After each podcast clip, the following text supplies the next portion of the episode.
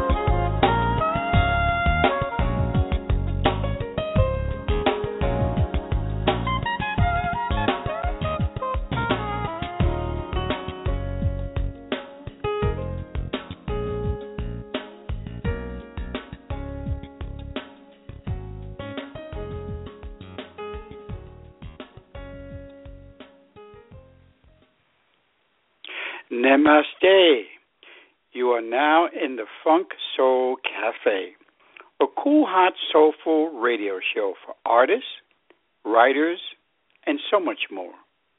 Hosted by yours truly, Robert Batista. So sit back, grab a nice, warm, and soulful cup of Java or chai, and listen and enjoy. Tonight's guest is author and survivor of so many pitfalls in life, Patricia Scholes. Namaste, Patricia Scholes, and welcome to the Funk Soul Cafe. Thank you. Thank you for inviting me. Uh, it's a pleasure, and I'm so happy to have you, Patricia. Patricia, let's first start off by taking your Java order. We have a wonderful variety of fine espressos, cappuccinos, and lattes. And we also have herbal teas for the tea lovers. So, what's your fancy, Patricia? My favorite is mint tea. I would Beautiful. love a cup of mint tea. Beautiful. So, um, let me fix that right up for you. And here you go. Enjoy it. Thank you. So, Patricia, let's start out by discussing your book, Her Darkest Beauty, the first of your science fiction book series, Lore Keeper of the Tapestry. Talk about the genesis of this story and series, and how did you come up with these wonderful titles?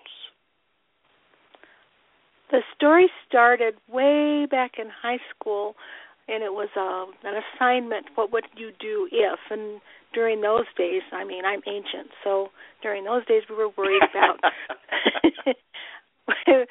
we were worried about World War Three happening, and um, so what would you do if you survived somehow? And that got me thinking, and then I realized that maybe if it wasn't it was the other way around. It was a place not on this earth but somewhere else, and they were a peaceful planet, but they were invaded by a warlike uh, uh, group.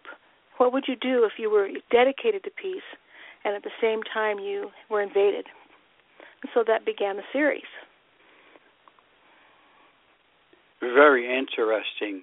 Um, and those titles, uh, Her Darkest Beauty and Lore Keeper of the Tapestry, did it take you a while to come up with them, and, and how did that work? It really did take me a while. I wrote the first series as a single novel, and it didn't Right. develop the theme the way I wanted it to develop. The two middle chapters were about the main character's daughter, and she was a different kind of kid. So I wanted to do something special with her, um, and I explored those two chapters, and they became a book. And she became the um, the heroine of the next series. That's called the Right. yeah. I um anyway, it was it's called the uh Song of the Lore Keeper. And so that series I'm still writing, but this first series, Lore Keeper of the Tapestry, the the story starts with her mother, goes to the child and then finishes with the mother so all the loose ends are tied up. Patricia, your protagonist in the story is called Kara, As a child, Kara witnessed her father's murder. Wanting revenge, she allows an alien entity to enter her mind and give her strength to satisfy her desire to destroy her enemies. This creature, one of those brought to her planet by the Nevians, has trapped her in this dark, self serving prison. The story is her struggle to free herself from the entity whose sole purpose is to feast off her darkest emotions. Patricia, I find the metaphor of Kara's being trapped and struggling to free herself from a self imprisonment can be juxtaposed to your life and how you dealt with all of your trials and tribulations. Wouldn't you say so? Maybe. May, I was also a foster parent, and so many other children had much worse childhoods than I did. And I, the, they're heroes. They're heroes and heroines. All these children, because they survived, and they, many of them have gone on to be wonderful adults. And I wanted to show people that are caught in darkness that that's not all there is. Now I understand her darkest beauty is one is the one book in a series. Um, now we know that the series name is the lore. Um, but what are the books? What are the other books in the series about, and how do you basically go from one book to the other? Is that seamless, or can they all stand on their own? They can stand on their own. Um, the first book, Her Darkest Beauty, is is Kara's struggle against darkness. Um, the second book is her daughter's struggle against both her mother's culture and her mother's brother, who is trapped by one of those entities and doesn't want to be set free. And the third book uh, finishes Kara's life and brings um, Kara and her daughter um, through another huge, huge trial. And the, the the second book is called um, gee, it's been a while. Um, the um, dance of the Lore Keeper, and then um, wait a minute. That's okay. I'm sorry. It's just been a while since I've gone through the series, and um, I'm working on the second series, and so I'm not thinking like I should be. Um, oh, that's that's quite all right. So you know what? You have graciously agreed to read from your book. Please do so now and set up for our audience what you'll be reading. I'm going to be reading the prologue of Her Darkest Beauty. This tells okay. the audience, this tells the reader um, what Kara is going to face as an adult and what the whole planet actually faces um, because of these entities. Okay. The bodiless entity floated toward a row of human prisoners being lined up for transport out of the camp and into the newly built prison. The entity had spent much time in the camp, feeding off the fear that permeated the air with sweet perfume. Hoping to get more than aroma, it hung near several who might live through their incarceration and tried to entice them. They were a dispirited lot, too powerless. Oh, but there, that human blazed with an uncommon fury. The entity hovered closer, considering a number of ways to entice him, anticipating the feed. When a burst of rifle fire blasted through the camp, prisoners fell, including the one he had chosen to inhabit. Irritated, the entity searched the crowd, hoping for a victim who would accept its uh, guidance. Most humans, however, did not appeal to the entity because too few of them owned even a flicker of true power. Humans were a boring species. Here, an atrocity had just been committed, and a line of 20 of their own had been murdered by rifle fire, and the crowd muttered helplessly or wept hopelessly. Not a spark of rage flamed with bright energy.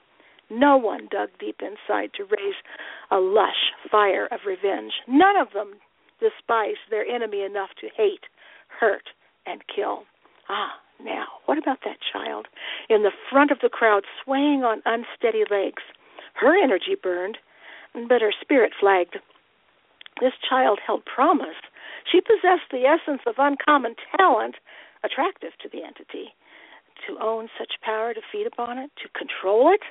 The urge to taste the child's misery through the blaze of her talent drew it close enough to be touched.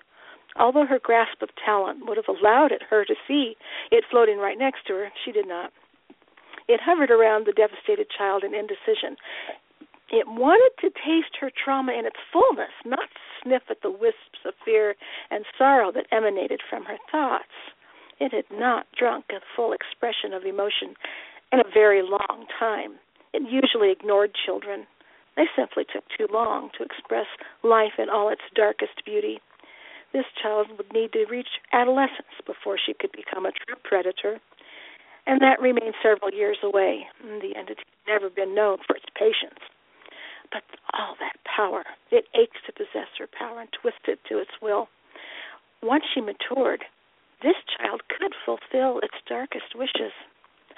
I can help you, the entity offered, speaking directly into the child's mind. To its delight, the child did not look alarmed at the alien voice in her head. Neither did she search the crowd for the speaker, unlike most humans.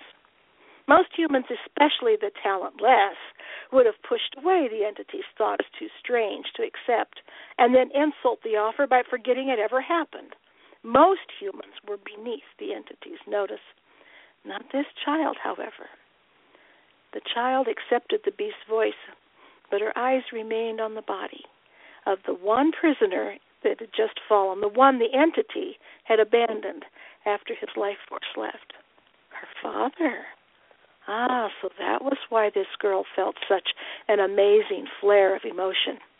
The entity studied her as she stared at her father's blood, turning the black mud into a sick red. He's dead, the beast told her. They killed him. It threw a bolt of hatred for her enemies at her to see what she would do. With children, one never knew. Some of them simply shut down, and this one looked like she might. The child accepted the hatred. The talent in her burned with a desire for revenge. The beast purred. It tried another bolt, this time one of fear. All of you are in danger with them in control and there laughed in delight when the child also accepted the second bolt. I can protect you, it said. Let me make you strong enough to eliminate those who took your father from you, and I will reward you. It then gave her a taste of the reward and allowed her to feel nothing at all, giving her a sense of peace, like cold, numbing ice, a peace like death. Wow. Wow, you read that so well. That was that was awesome. I was really into Thank that. You. That entity that entity is is he's a character.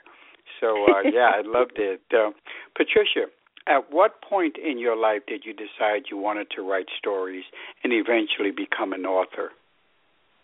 I I think I was born that way. When I was a little girl, um my to keep me busy, my grandmother gave me a sheet of newspaper and told me to draw something. And then later on we went back to visit grandma and by this time I was in my teens and she showed me, "Do you remember this picture?" She said, "You drew this when you were like 3, 4 years old." And I go, "Oh yeah. Grandma, that was a story. I didn't have words yet. That was a story." And I told her the story of that picture with the little girl and the dog that I had drawn. So I think that's part of who I am. Now, before you published uh, your uh, series and your books, did you have any training in creative writing at any time, or did you just decide to jump in? Um, I took I I got through all my high school early so that I could take one creative writing class. Um and then I took another in college later on. But that's all the professional training I've had. But I pick up anything I can. I've got a whole library full of books, and I've got. I mean, I never stopped learning. I still am not have not stopped learning. I've got grammar books right. and everything. How were your books published? Did you go through a mainstream publisher or did you self publish?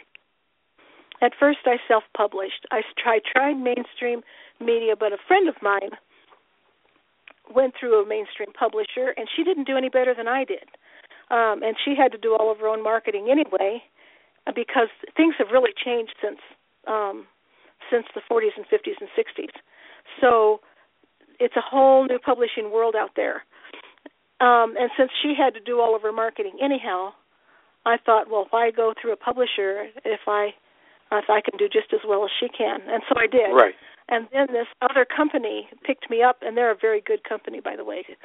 Celestial Waters Publishing House is the, uh, is, I mean, Celestial Waters Publishing is the house that uh, took me up, and they didn't mind that I was already um, self-published. They picked me up anyway.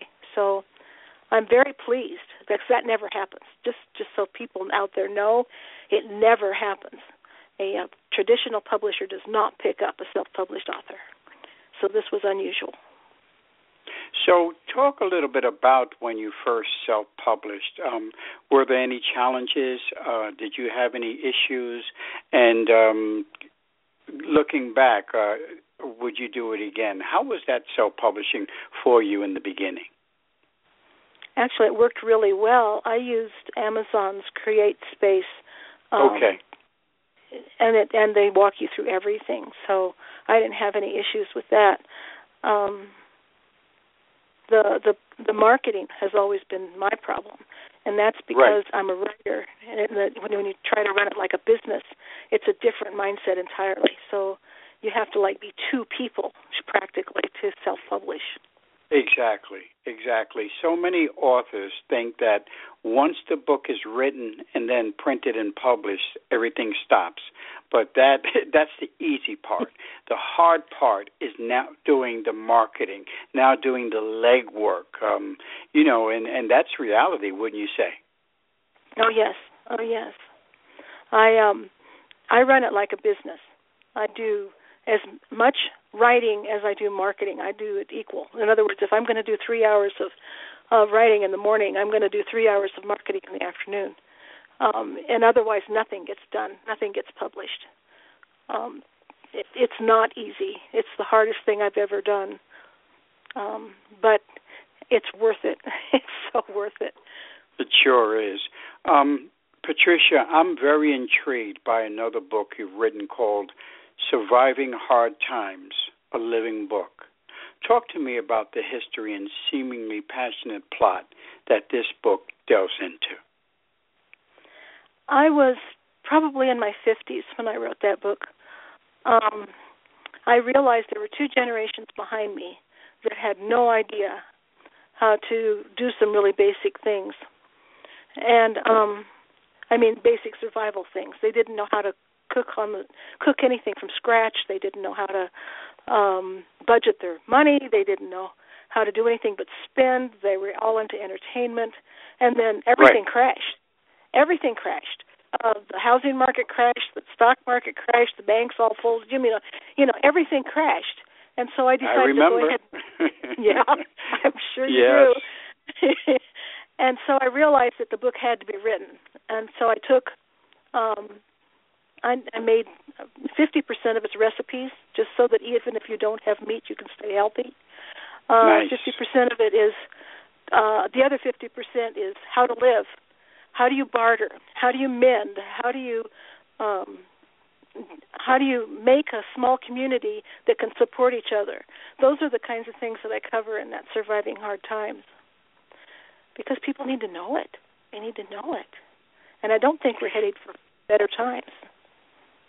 Uh, yeah, these these generations now, what they call millennials, and and and these generations, they could definitely use this book. I, I definitely say that. Um, about this book you write, Patricia, use this book as a tool to keep you and your family headed in the right direction. Patricia, talk about how this book was received by those who read it. What type of feedback did it receive? I got good feedback from people in their 50s, but I the younger people never picked it up. Okay. They don't see the need for it. They um and I can't, you know, you can lead a horse to water as the saying goes, but you can't make them drink. Um so I think they're going to have to really face some hard times before they're going to understand what the book's purpose is. and there really is help out there. I wrote an article from the book uh, not too long ago and posted it on my site. Um, I have two sites, um, but anyway, it was on one of my sites. It isn't on patriciascholes.com. It's on uh, willowbarktea.com, which is a herbal survival site. Um, anyway, the the the article talks about three things you need to be able to do. And the first is you need to have a place to live. If that means you sell your home, you sell your home. If that means you rent a home, you rent a home. You do not live in your car. You do not. You you do whatever you can to stay in a home somewhere. If that means you scale down, you scale down. But you you need a home, you need a phone, and you need food. You need to be able to get that next job, and you, you need a living out of a car doesn't give you what you need to get that next job. You need to stay healthy, and I give people tips on how to stay healthy. I tell people if they're really, really in dire straits, let everything go except the house payment and the phone. If you have right. to let, if you have to let, if you have to go bankrupt, go bankrupt, whatever it takes, but don't lose that home. Right. Um, because you need you need a, a, a permanent place to be able to entice the next uh, employer uh, to hire you. Or you can be older like me and just start your own business. but I didn't put that in the article.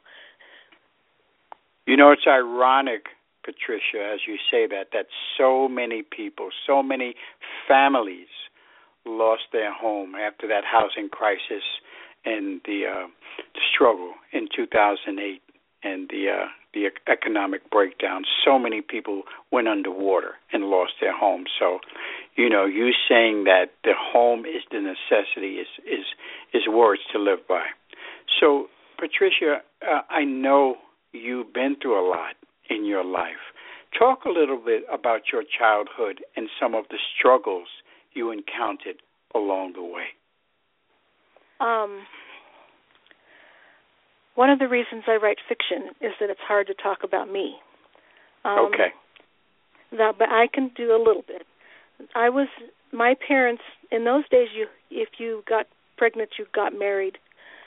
Um, my parents had to get married, so that meant that I was an unwanted child, and I was not allowed to forget that. Um, I was also the one responsible to take care of the younger children as they came into my parents' world. And um my father was violent. Thank God he was not sexually abusive too. And my mother used me as her personal servant. That's fine. Those things a kid can live through. There are things a kid has real difficulty living through, and sexual abuse is one of them. And that's why I said um, that that I was grateful that that wasn't part of my childhood. Thank um, God. Yeah, exactly, exactly. Um, but it wasn't an easy. I mean, you know, my my younger brother took me aside and said, "Pat, you've got to stop antagonizing Dad. He's going to kill you someday."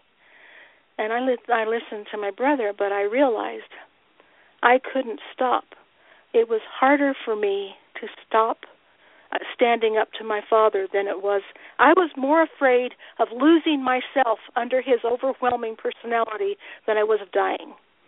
And there right. were times when I wasn't sure I was going to live. So, um, so you you I I couldn't I couldn't do that. I couldn't um I couldn't if if he was being abusive I stood up to him every single time. And um I don't know. Maybe that makes me a strange person, but I think it makes me who I am. Uh, it makes you a, a wonderful person, a strong person, and thank you so much for sharing that. Patricia, you're right. I came from an abusive home, so all of my characters need to struggle through various forms of abuse. Why is this your formula, and why is this so important to you about these characters? Kids that are going through abuse believe that they're bad people or everything's their fault. Okay. And the one of the reasons for writing the fiction is to let kids know that have to go through this. By the time they read this, they're already young adults, and they're already feeling like failures. It's to let them know that it doesn't matter what the abuse is. You can take, you can survive it. You are a valuable person, and it doesn't matter what you've done in your past. You're still a valuable person, and you can overcome that too. And people have to know that there's no accidental birth. I believe I'm one of those people that believe that every single birth is a gift from God. That's whether right. I people, that too. Yeah. Whether people believe that or not, I don't really care. That's my philosophy of life. Another part of your expansive life is that of a foster parent, as you mentioned. What was it, Patricia, in your heart that led you to start adopting? And how has this labor of love been for you and your husband? My it took everything I had to learn to relearn how to parent because I didn't know how. I already had two children that I was not kind to because I didn't know how to be who God designed me to be. I didn't know how to parent. So I read everything I could get my hands on. I took parenting classes. I did I did everything I could to redirect the way I was thinking. And then when I realized that that my kids were responding, um, and that it was working, and I wasn't tied to that to my past, then I realized maybe I had something to offer parenting myself. Um, and a lady at church had to go to a um a detox center because she's an alcoholic and um I didn't want her children going to strangers. So I asked Department of Human Services if they could allow me to be licensed as a foster parent so those two girls wouldn't have to go to strangers. It just broke my heart that that this was happening to them and they it wasn't their fault. Um and the mom it isn't that she woke up one day and said, "Gee, I think I'll be an alcoholic and, and make a mess of my kid's life." It was never like that. Now, these are all hurting people, and they needed they needed some loving care. And um, as far as the love part, that that doesn't come naturally. That comes from the Lord. I'm a Christian, and I believe very strongly that all of my faults are more than compensated um, by my Lord. But anyway, that's what happened. That's where I started and I just decided to continue because there's not just that family that needed help, but there's a whole bunch of them out there, and there's never enough foster homes. So true. Uh, you've also written, All my foster children have dark pasts. They all know they know all about hating and hurting and too little about loving and forgiving. I only take kids in their late teens who have already done everything wrong and now want to change. I can't parent all children, but I have a special place in my heart for these older ones, the ones people would rather lock away and forget. They are redeemable. I give them a healthy home where they can find redemption. Amen to that, Patricia. Why is it that you have a special place for the older kids? How did you come to be this way? Well, I have trouble with kids that I have a by the time I was by the time I was 28 years old, I had been taking care of my younger brothers for 20 years. I already had a career in because uh, I started when I was 8 years old, and I just can't tolerate. I feel trapped when I'm taking care of younger children. And right. So um then and when teenagers by that time they really already believe they're bad and they're ugly and they're mean and they're thieves and they're whatever they think they are and they're not. And uh some of them have to go to kids jail first before they realize that maybe they don't want to go that direction. And some of them come to a home like mine mine was Dennis and I can't do it anymore. But um but they they need a different point of view, someone that doesn't look at them that way. Um, I can't say that I was successful with all the children, but right. I can say that they had a second chance, and maybe a third chance, and maybe a fourth chance, whatever it takes to help them become um, functioning adults. most children that are in their teens don't know how to get a job. They don't know how to make a fix any kind of a meal at home. They don't know how to manage a budget. They don't know how to find an apartment. They don't know enough about themselves to find a decent mate. They don't know any of those things and and by the time they're 18, they're just shoved out into the street. So a good right. third of them become homeless right away. They don't know how to do anything. And so that's what I did is I I helped uh I have some very extensive and very strong homemaking skills. And so I used that. They they needed to know all those things. And I can't fix everything, but I could teach them that. Amen to that. Patricia, you also have another passion, gardening. And you wrote a book called Healing Her Herbs from Your Kitchen, a willow bank, a willow bark tea book. Where did this mm-hmm. project come from? I um hurt my back. I was fixing a chair in the living room, recovering it, and it was a lightweight chair, but it was big and bulky. It's an overstuffed armchair, and I was sitting on the floor, um, covering it. And when I woke up the next morning, I couldn't walk. I twisted something in my back, and I couldn't walk. And my doctor said, "Oh, you've just got a, a strained muscle in your in your hips or your or your buttocks." And I said, "I don't think so." Um, and I I'm one of those people that I I just walk it off. If I'm hurting, I just walk it off because most right. of the time that's all you really need to do. I didn't know that I had a twisted vertebrae, and I was I was giving myself an additional problem. So um, that's the next year we moved here, and my second doctor um, said, "Oh well, you've got arthritis in your back." Well, I already knew that. I mean, by that time I I I was having real trouble, and I was on a walker, and I couldn't. She wanted me to do stretches.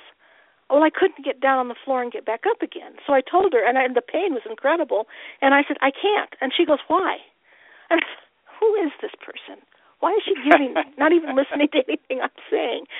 And and I realized that she wasn't going to be of much help, and I needed to do it myself.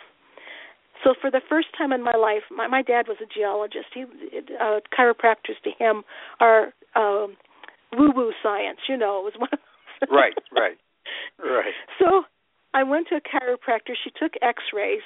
She showed me the twisted vertebrae. Yes, it, there was arthritis there too, but the reason for the arthritis was a twisted vertebrae. And so she helped me get back. I'm I'm walking. I'm gardening. I I'm in pain all the time, but it's not the same. It's not the same at all. I can do those stretches now. But I when I began to look for alternative help, I came across a whole bunch of stuff I could do from home you know, like herbal teas and mint tea. Remember at the very beginning I said mint tea was my favorite? Yes. Yes, you did. Mint is a natural analgesic. Um, it's an antibiotic wow. and an antiviral. It's just wonderful. Now it's not a strong one. It's not strong, but it's one of those things you drink all the time and your body starts fighting. I haven't had a cold for 2 years. Not even wow. a cold. And it's because that's exactly what mint does. But taking herbs is not like taking pills. So what I wanted to do was show people that what got already in their cupboards they could make into meds at home. And I do that. I have recipes in there and I have um um I just had a, I just went through my own cupboards and I have some of this and some of this and some of this and I researched everything and I wrote it down in a book. That's why it's called Healing Herbs from Your Kitchen. That's so awe-inspiring and awesome. I love it. Uh, Patricia, you have a bachelor's degree in organ- organizational management and a master's in divinity and pastoral counseling. Has these degrees paved the way for you to work and counsel people who have asked for help in their lives? I'm about six credits short of being a, a licensed um, therapist, although I've worked as a therapist. I can okay. work in the state of Colorado. I can legally work as an unlicensed therapist, but I have to buy huge insurance in order to do that. Right. Um, so I use the education in other ways. I use it to write books. I use it to do, to uh, work with people that are having issues. I don't get paid for those things. I don't don't get paid much for writing books. Come to think of it.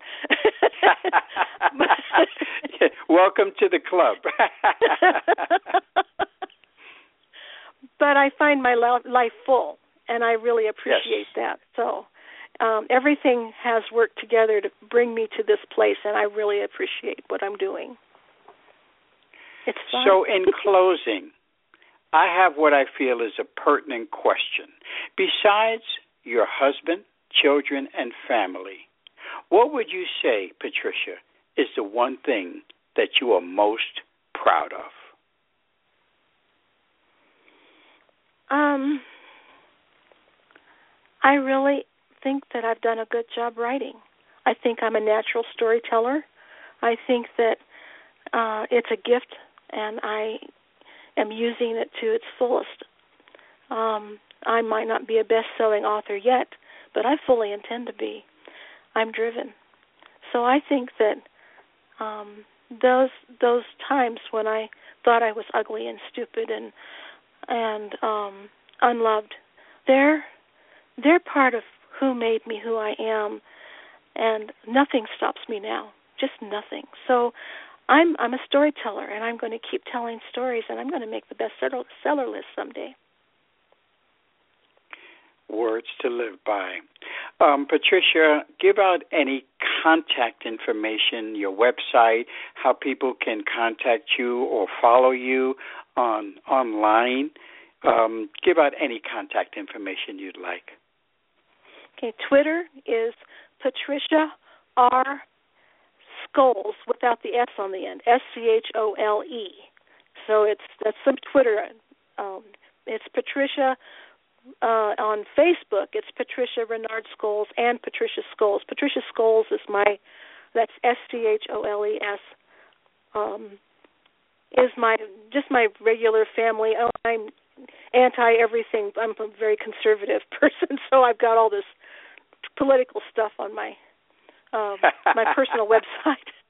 Um, and then the the literary one is Patricia Renard Scholes, but my website is patriciascholes.com. And they can contact me. They can contact me through my website. They can contact me through my Facebook, through Twitter. Um, I love to talk to people, so that people can contact me. I'm available. You have been listening to the Funk Soul Cafe with your host, Robert Batista. My guest has been a beacon of light and hope for humanity, and I am a better person today from knowing her. She is author, survivor, wife, mother, counselor, and so much more. Patricia Scholes. Visit her fantastic website, patriciascholes.com, and feast your soul. Thank you so much, Patricia, for being a guest on the Funk Soul Cafe. Thank you for having me. It's been wonderful. God bless. God bless you too.